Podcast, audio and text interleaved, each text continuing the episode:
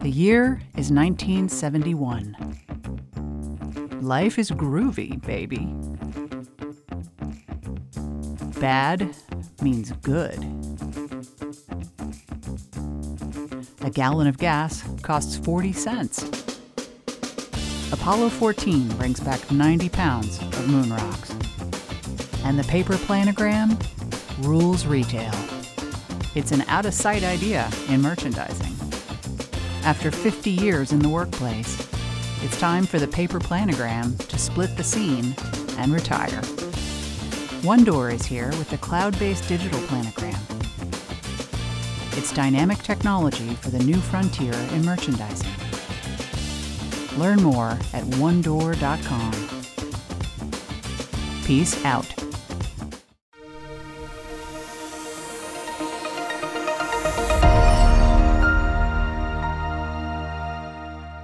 Hello, Rethink Retail listeners. Welcome to a very special back to school edition of the Retail Rundown podcast. I'm Mina Fader, your host for the week. And for those of you who may not know me, I'm the managing director of Wharton's Baker Retailing Center at the University of Pennsylvania. Joining me today is Mary Rogers and Ron Thurston. Mary is a director of marketing communications at Cuisinart, where she oversees all consumer communication touchpoints for the brand portfolio from market research to social media and overall marketing strategy. Ron Thurston is a former vice president of stores at Intermix, among several other brands, and the author of the recently published best selling book, Retail Pride The Guide to Celebrating Your Accidental Career. Mary Ron, thank you so much for being here. Thank you for having me today. I'm really excited. Thank you, Mina. Me too, making some new friends today.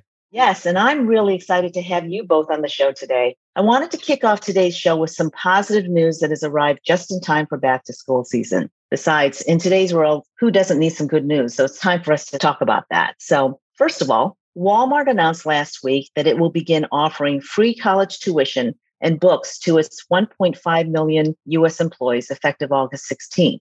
The move comes as an expansion of the retailer's existing Live Better U education program and is intended to create a path of opportunity for its associates to grow their careers so they can continue to build better lives for themselves and their families. Do you think that Walmart is setting a new standard for retailers and will and should other retailers follow suit? Ron, let's start with you. Thank you so much, Mina. You know, I absolutely love the fact that Walmart has made this decision. I went back actually when I saw the news come through two days ago. I immediately went to their website and looked at the homepage, and I loved just this sentence that I wanted to share.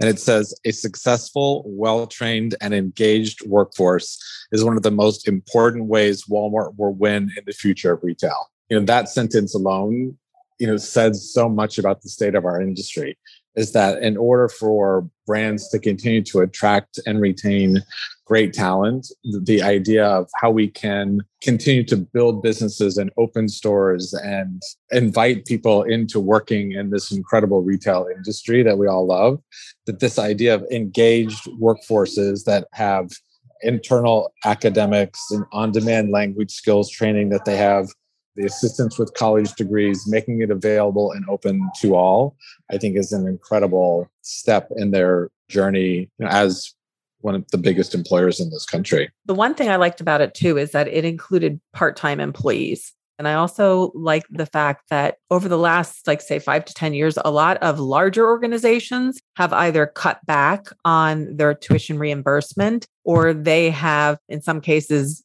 made it difficult for employees to take advantage of it because of the stay on period after you receive your degree. And so I think it's a great opportunity for any level employee at Walmart. I think it also then makes those employees have better opportunities, but they'll always be very loyal to the Walmart retailer for their personal use also as time goes on. Yeah. And what I really find interesting about this is that these employees, I mean, everybody talks about what the living wage should be and what the minimum wage is. And this is far more than just wages. This really talks about life, lifestyle, and what it's doing for your family overall. And I think it's just a much more longer term perspective of keeping, as you said, Mary, loyal employees and people who really want to be part of the Walmart family and not just a job to go to, which I think is just it sends a signal to everybody who works there as well as people outside where, wow, Walmart's a really great place to work. Yeah, I also think the great thing about it too is we all know what the statistics are when you have an education and when you don't, and it completely impacts people's livelihood. There's a huge disparity between education and non education. And also, I think the other thing is too is that this will open up more opportunities for these employees who maybe are in entry level positions to really grow within the Walmart platform as the Walmart platform grows too. I know we're struggling with talent acquisition in general right now. The marketplace, as far as talent acquisition, is really tough out there. And this gives Walmart an advantage over many other organizations, not just in retail. I completely agree with that the challenge if you kind of under the covers of the announcement you'll see you know historically you know they have about 1.5 million employees within walmart who are eligible for this part-time and full-time and it says 52,000 have participated and 8,000 of their employees have graduated which is a really small number. And so i think it's how do we make this even bigger even better even more loud for them as a great place to work? And then actually remove all the obstacles so that they can participate. And I know they had, I think, a dollar a week employee contribution, and they removed that and absorbed that cost, which is fantastic. But let's get more and more people through this program so that they can contribute into the retail workforce in a really significant way. I think it's really exciting. No, I think it's great. And as they promote it, hopefully they'll have more people who participate in this and get the word out in a way that it's not just getting the word out, but actually turning it into action would be terrific. Let's turn now to this year's back to school season as the primary subject that we want to talk about. And I'll say that after millions of children and university students attended school from home last year, campuses around the country are gearing up for the return to campus learning. And retailers have been gearing up too. According to an annual survey released by the NRF and Prosper Insights and Analytics, consumers are planning to spend record amounts this fall for both school and college supplies. And I think there was an article in the Wall Street Journal even this week saying that retailers have back to school in the bag, which is such a nice tagline or a punchline to what we're seeing overall. Deloitte just released a study predicting that the 2021 back to school spending overall will hit over $32.5 billion. And I know that other studies have shown different numbers, but I wanted to do a comparison to comparison study here that that was for K to 12 students. That's about $612 per student, of which they said 12 billion of this will be in technology products. Overall, that means the back to school sales will be projected to jump 16% from 2020 and 17% from 2019. And tech sales will jump 37% from 2020 and a whopping 76% from 2019.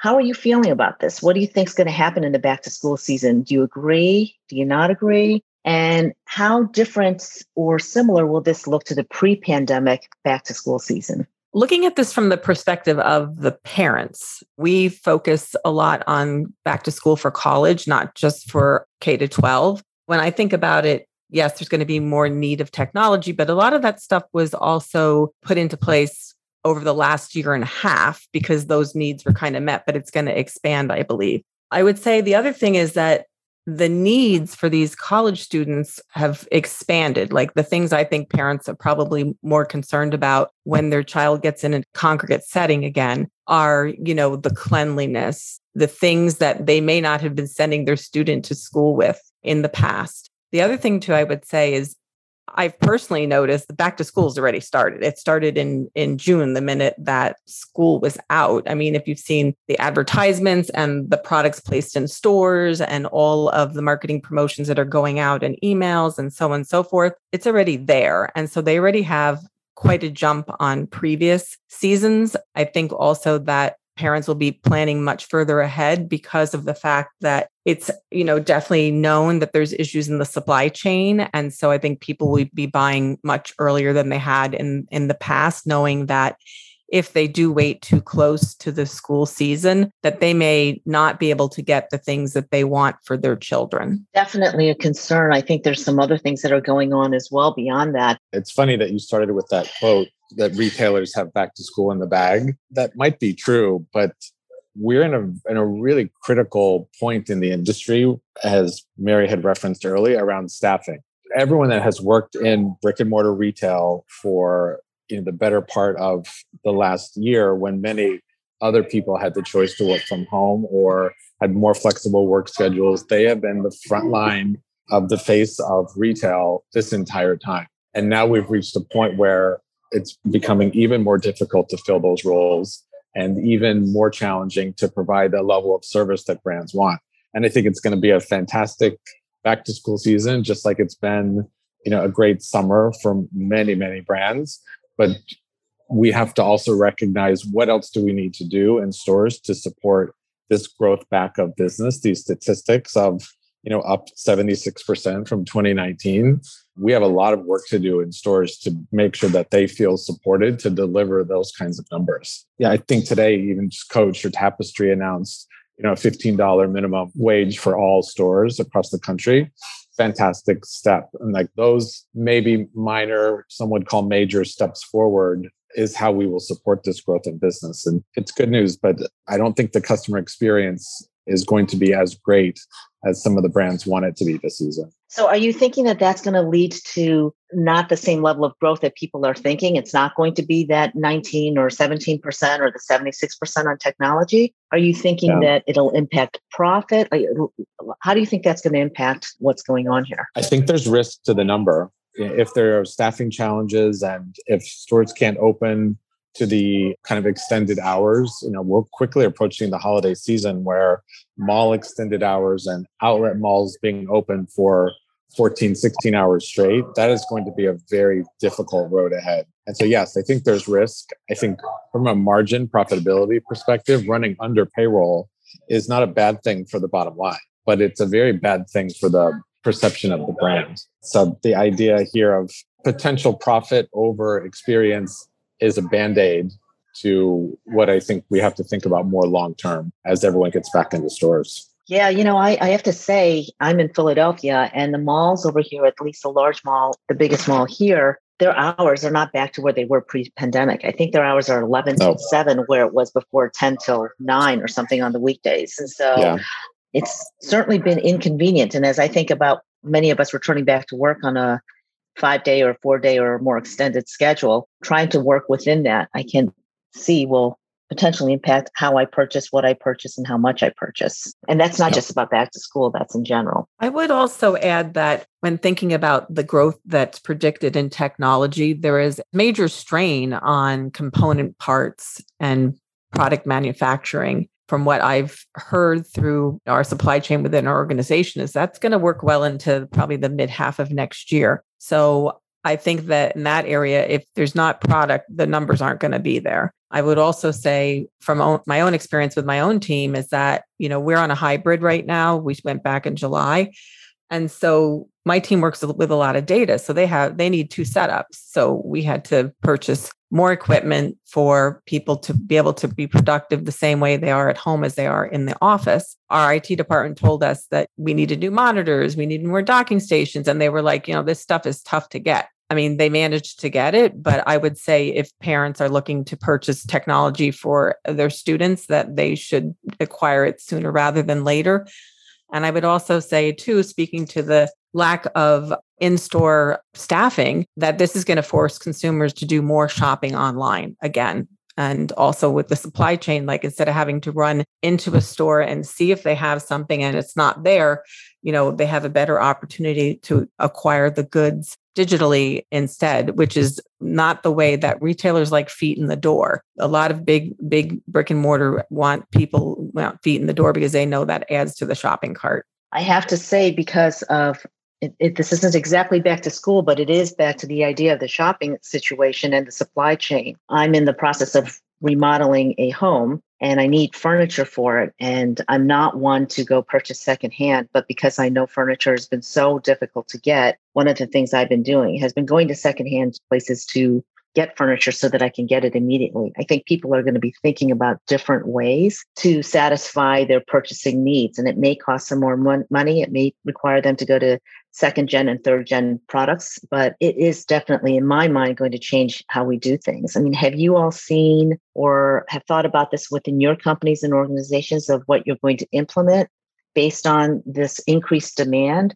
And these operational considerations that we're talking about here? I mean, I can speak to that directly, obviously, being in the manufacturing durables business. We are having to plan much further out. We are having to do a lot of rejiggering of product launches because of shortness in certain raw materials, specific raw materials that we use for specific products you know we're on that every minute of every day. And you know there's also been some considerations in diversifying the supply chain so that we're not heavily reliant on one specific point. But that's also been super difficult because it's a long-term view because we use expensive tools to make our products. You have a ramp up time period and also you have a large expense in developing second tools to have um, the product seamlessly transition possibly to a new location. So we're constantly making those considerations. As far as from the marketing perspective from my perspective that causes my team to be more focused on things that are operational which we hadn't had to do in the past so when it comes to any type of marketing campaigning, you know, one thing I dislike the most is putting time, money, and resources into something and the consumer can't acquire it. So we're very cognizant of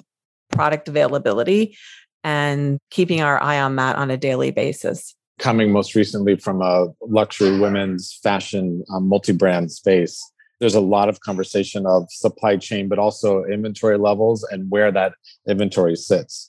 So that increase in things like ship from store, many hub distribution centers that many retail brands are using their brick and mortar stores for, speed of delivery, customer promise. Um, but at the same time, you don't want to be overstocked and you don't want to be understocked and get into situations around margin degradation. There's a lot of conversations in everything from furniture to cars to homes to fashion. And we're all trying to navigate this in a really very unique business year for sure. So, selfishly, I have to say that I love this conversation because I'm an operations person at heart. And I love these kinds of discussions where a lot of other people think of it as boring. And now we're all talking about it, which is fabulous. So, that's true. Changing the subject a little bit this period, you know, some of the things that we've seen in the pandemic certainly have to do with store closures and people staying home and all those kinds of things. But there's been a lot of other things that have happened from a cultural standpoint, including discussions about BLM, wokeness, and the cancel culture. And to that end, the Phluid Project is launching a line of apparel and accessories in September that's 100% gender free, 100% upcycled dead stock and organic fabrics and 100% responsibly and ethically produced products. Additionally, The Gap has launched an individuals campaign for back to school. How do you think this is going to be received by the general public? Will this change what kids are looking for in their back to school shopping process? Will people be more cautious or more expressive about sharing their individuality? This is a significant change, I think. Topics that people have talked about, you know, quietly, and now it's much more open. And I think this will have some sort of impact. I'd love to hear your thoughts on that for the Phluid Project and what Rob Smith has done in the past from a retail perspective and what he continues to do in developing new product categories is really exciting. You know, I think of this idea and this these you know, really important initiatives that Gap and others are doing is about uh, showing all of us an authentic and um, kind of real way that you can you know be your best at, at coming back to school or just you know all of us in general. It shows safe places for people to shop to express themselves to be individual. You know as the you know that's a word that gap has used since the 90s with individual campaigns. And today being individual feels even more interesting than than it did 20 years ago. You know, the conversation around how do we use pronouns to identify ourselves? You know, if I say in my LinkedIn profile, you know, I'm Ron Thurston, I identify as he, him, his, it's not because there's a question about my gender. What it shows is the openness to create a safe space for everyone to identify their gender. And so I think we we all have to work together, even if it's doesn't impact us personally. We all have to say something in a big ways to make those who don't feel safe expressing themselves, feel maybe just a little bit more comfortable and see things happening in ways that they didn't always see before. And I can't encourage it enough. I think it's also, again, how you build a retail workforce of people who feel welcome and safe working um, however they want to identify themselves. I think this is fantastic. Some of the things that I've seen happening in the retail environment in this space, um, I find very um, inspiring. We're seeing our major retailers bringing along brands and vendors in this area, expecting them to provide their perspective and their plans and around inclusivity sustainability. I also think the Phluid Project hits on a lot of buttons that consumers are making considerations on. And you know my knowledge about this is that consumers are aligning their purchase decisions with those brands and those retailers who mirror their own, basically. You know, as you know, a lot of the large retailers in the United States are very traditional. Um, they've a traditional outlook. You know, they're difficult in a lot of times for them to change quickly just because of their sheer size and scale. But I can tell you, I've been having these conversations with our legal team and upper management on what the expectations of our retailers are moving forward in, in these spaces. So I think it's coming to the forefront and very important. I think the other thing that's tough too is for some brands, they try not to they have to be very careful when it comes to the marketing aspects of these types of social impact issues because there's a lot of brands that tend to whitewash it or take advantage of the situation. And then you know the cancel culture comes in and they get the backlash. So for marketers it's a very tough to navigate basically and be authentic. Yeah and i think in today's world prior to the pandemic there was probably this culture where you didn't want to say too much you didn't want to be politically incorrect or you didn't want to take a stand that may uh, potentially abandon or or disengage a portion of your customers. And you know going back to your point mary about authenticity it's really become important for organizations to think hard about what stand they want to take or what they believe in and to be authentic about it because as you said i think that consumers are now affiliating themselves and making purchasing decisions based off of those values to make sure that their values are consistent with those of, of the organization that they're supporting. And so, from that standpoint, I think there's a whole new vocabulary out there about talking about what's important to you, why it's important to you, how you plan on supporting it, and how do you create that culture within your corporate organization such that everybody buys into it. Because if it's just a marketing tool or if it's just a way for you to serve a segment of customers, I mean, people know right away the authenticity really needs to show up. And so I'd be curious at Cuisinart kind of what has been happening there within the company culture to create that feeling and the not just a feeling, the authenticity that comes along with that. Yeah, we're having those conversations as we speak. You know, I have been discussing that with our upper management because of the fact that we're trying to map out formalized, you know, we have sustainability statements and all those things on all the actions that we're taking there, but I'm part of a big global company, so we need to do it on a corporate level. I can't drive that from a division level myself, but I am pushing that inside the organization. And like I said, our retailers want it from us too.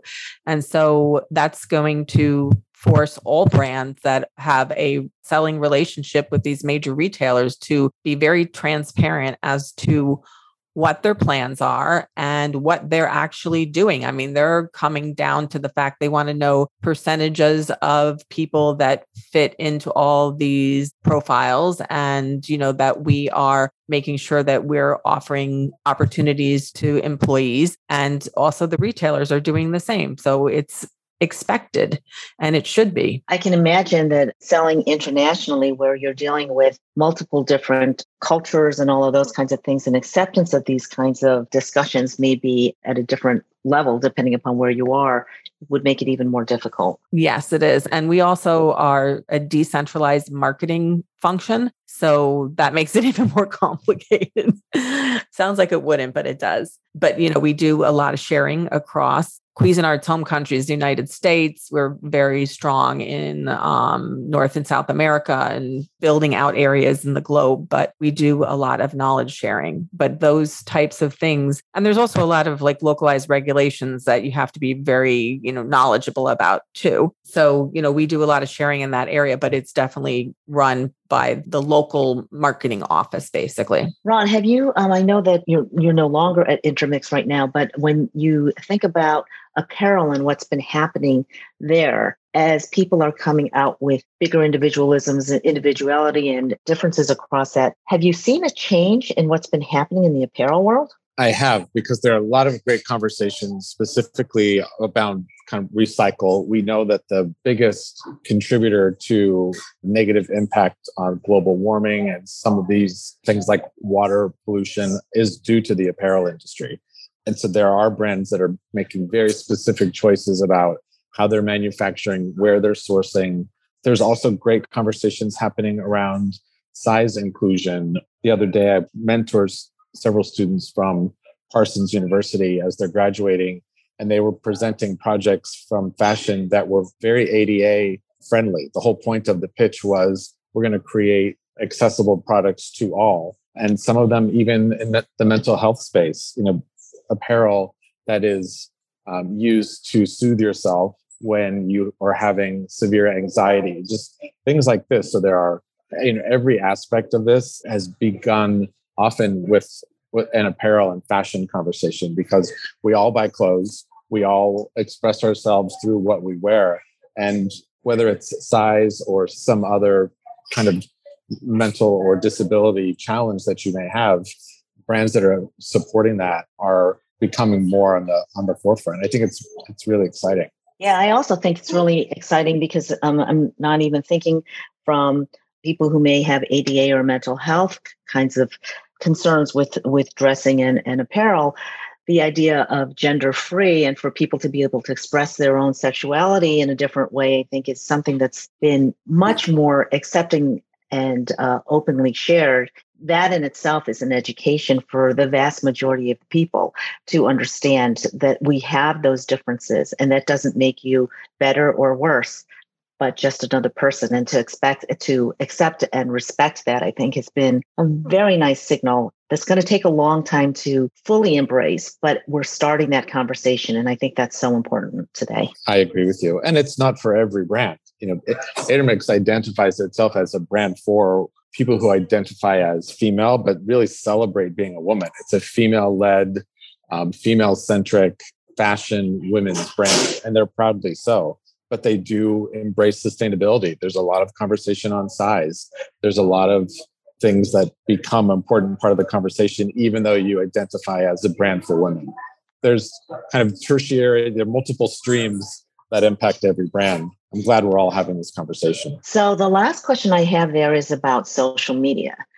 This year, social media platforms are likely to play a bigger role than it ever has in the back to school shopping experience. Snapchat says that 86% of its users are on the platform when shopping, which I find so surprising. What makes social media platforms so appealing during back to school shopping? And how do you determine what digital strategies and platforms to use to engage and convert shoppers? For us, we use specific platforms. We are most active on you could probably guess the ones Instagram, Facebook, Pinterest.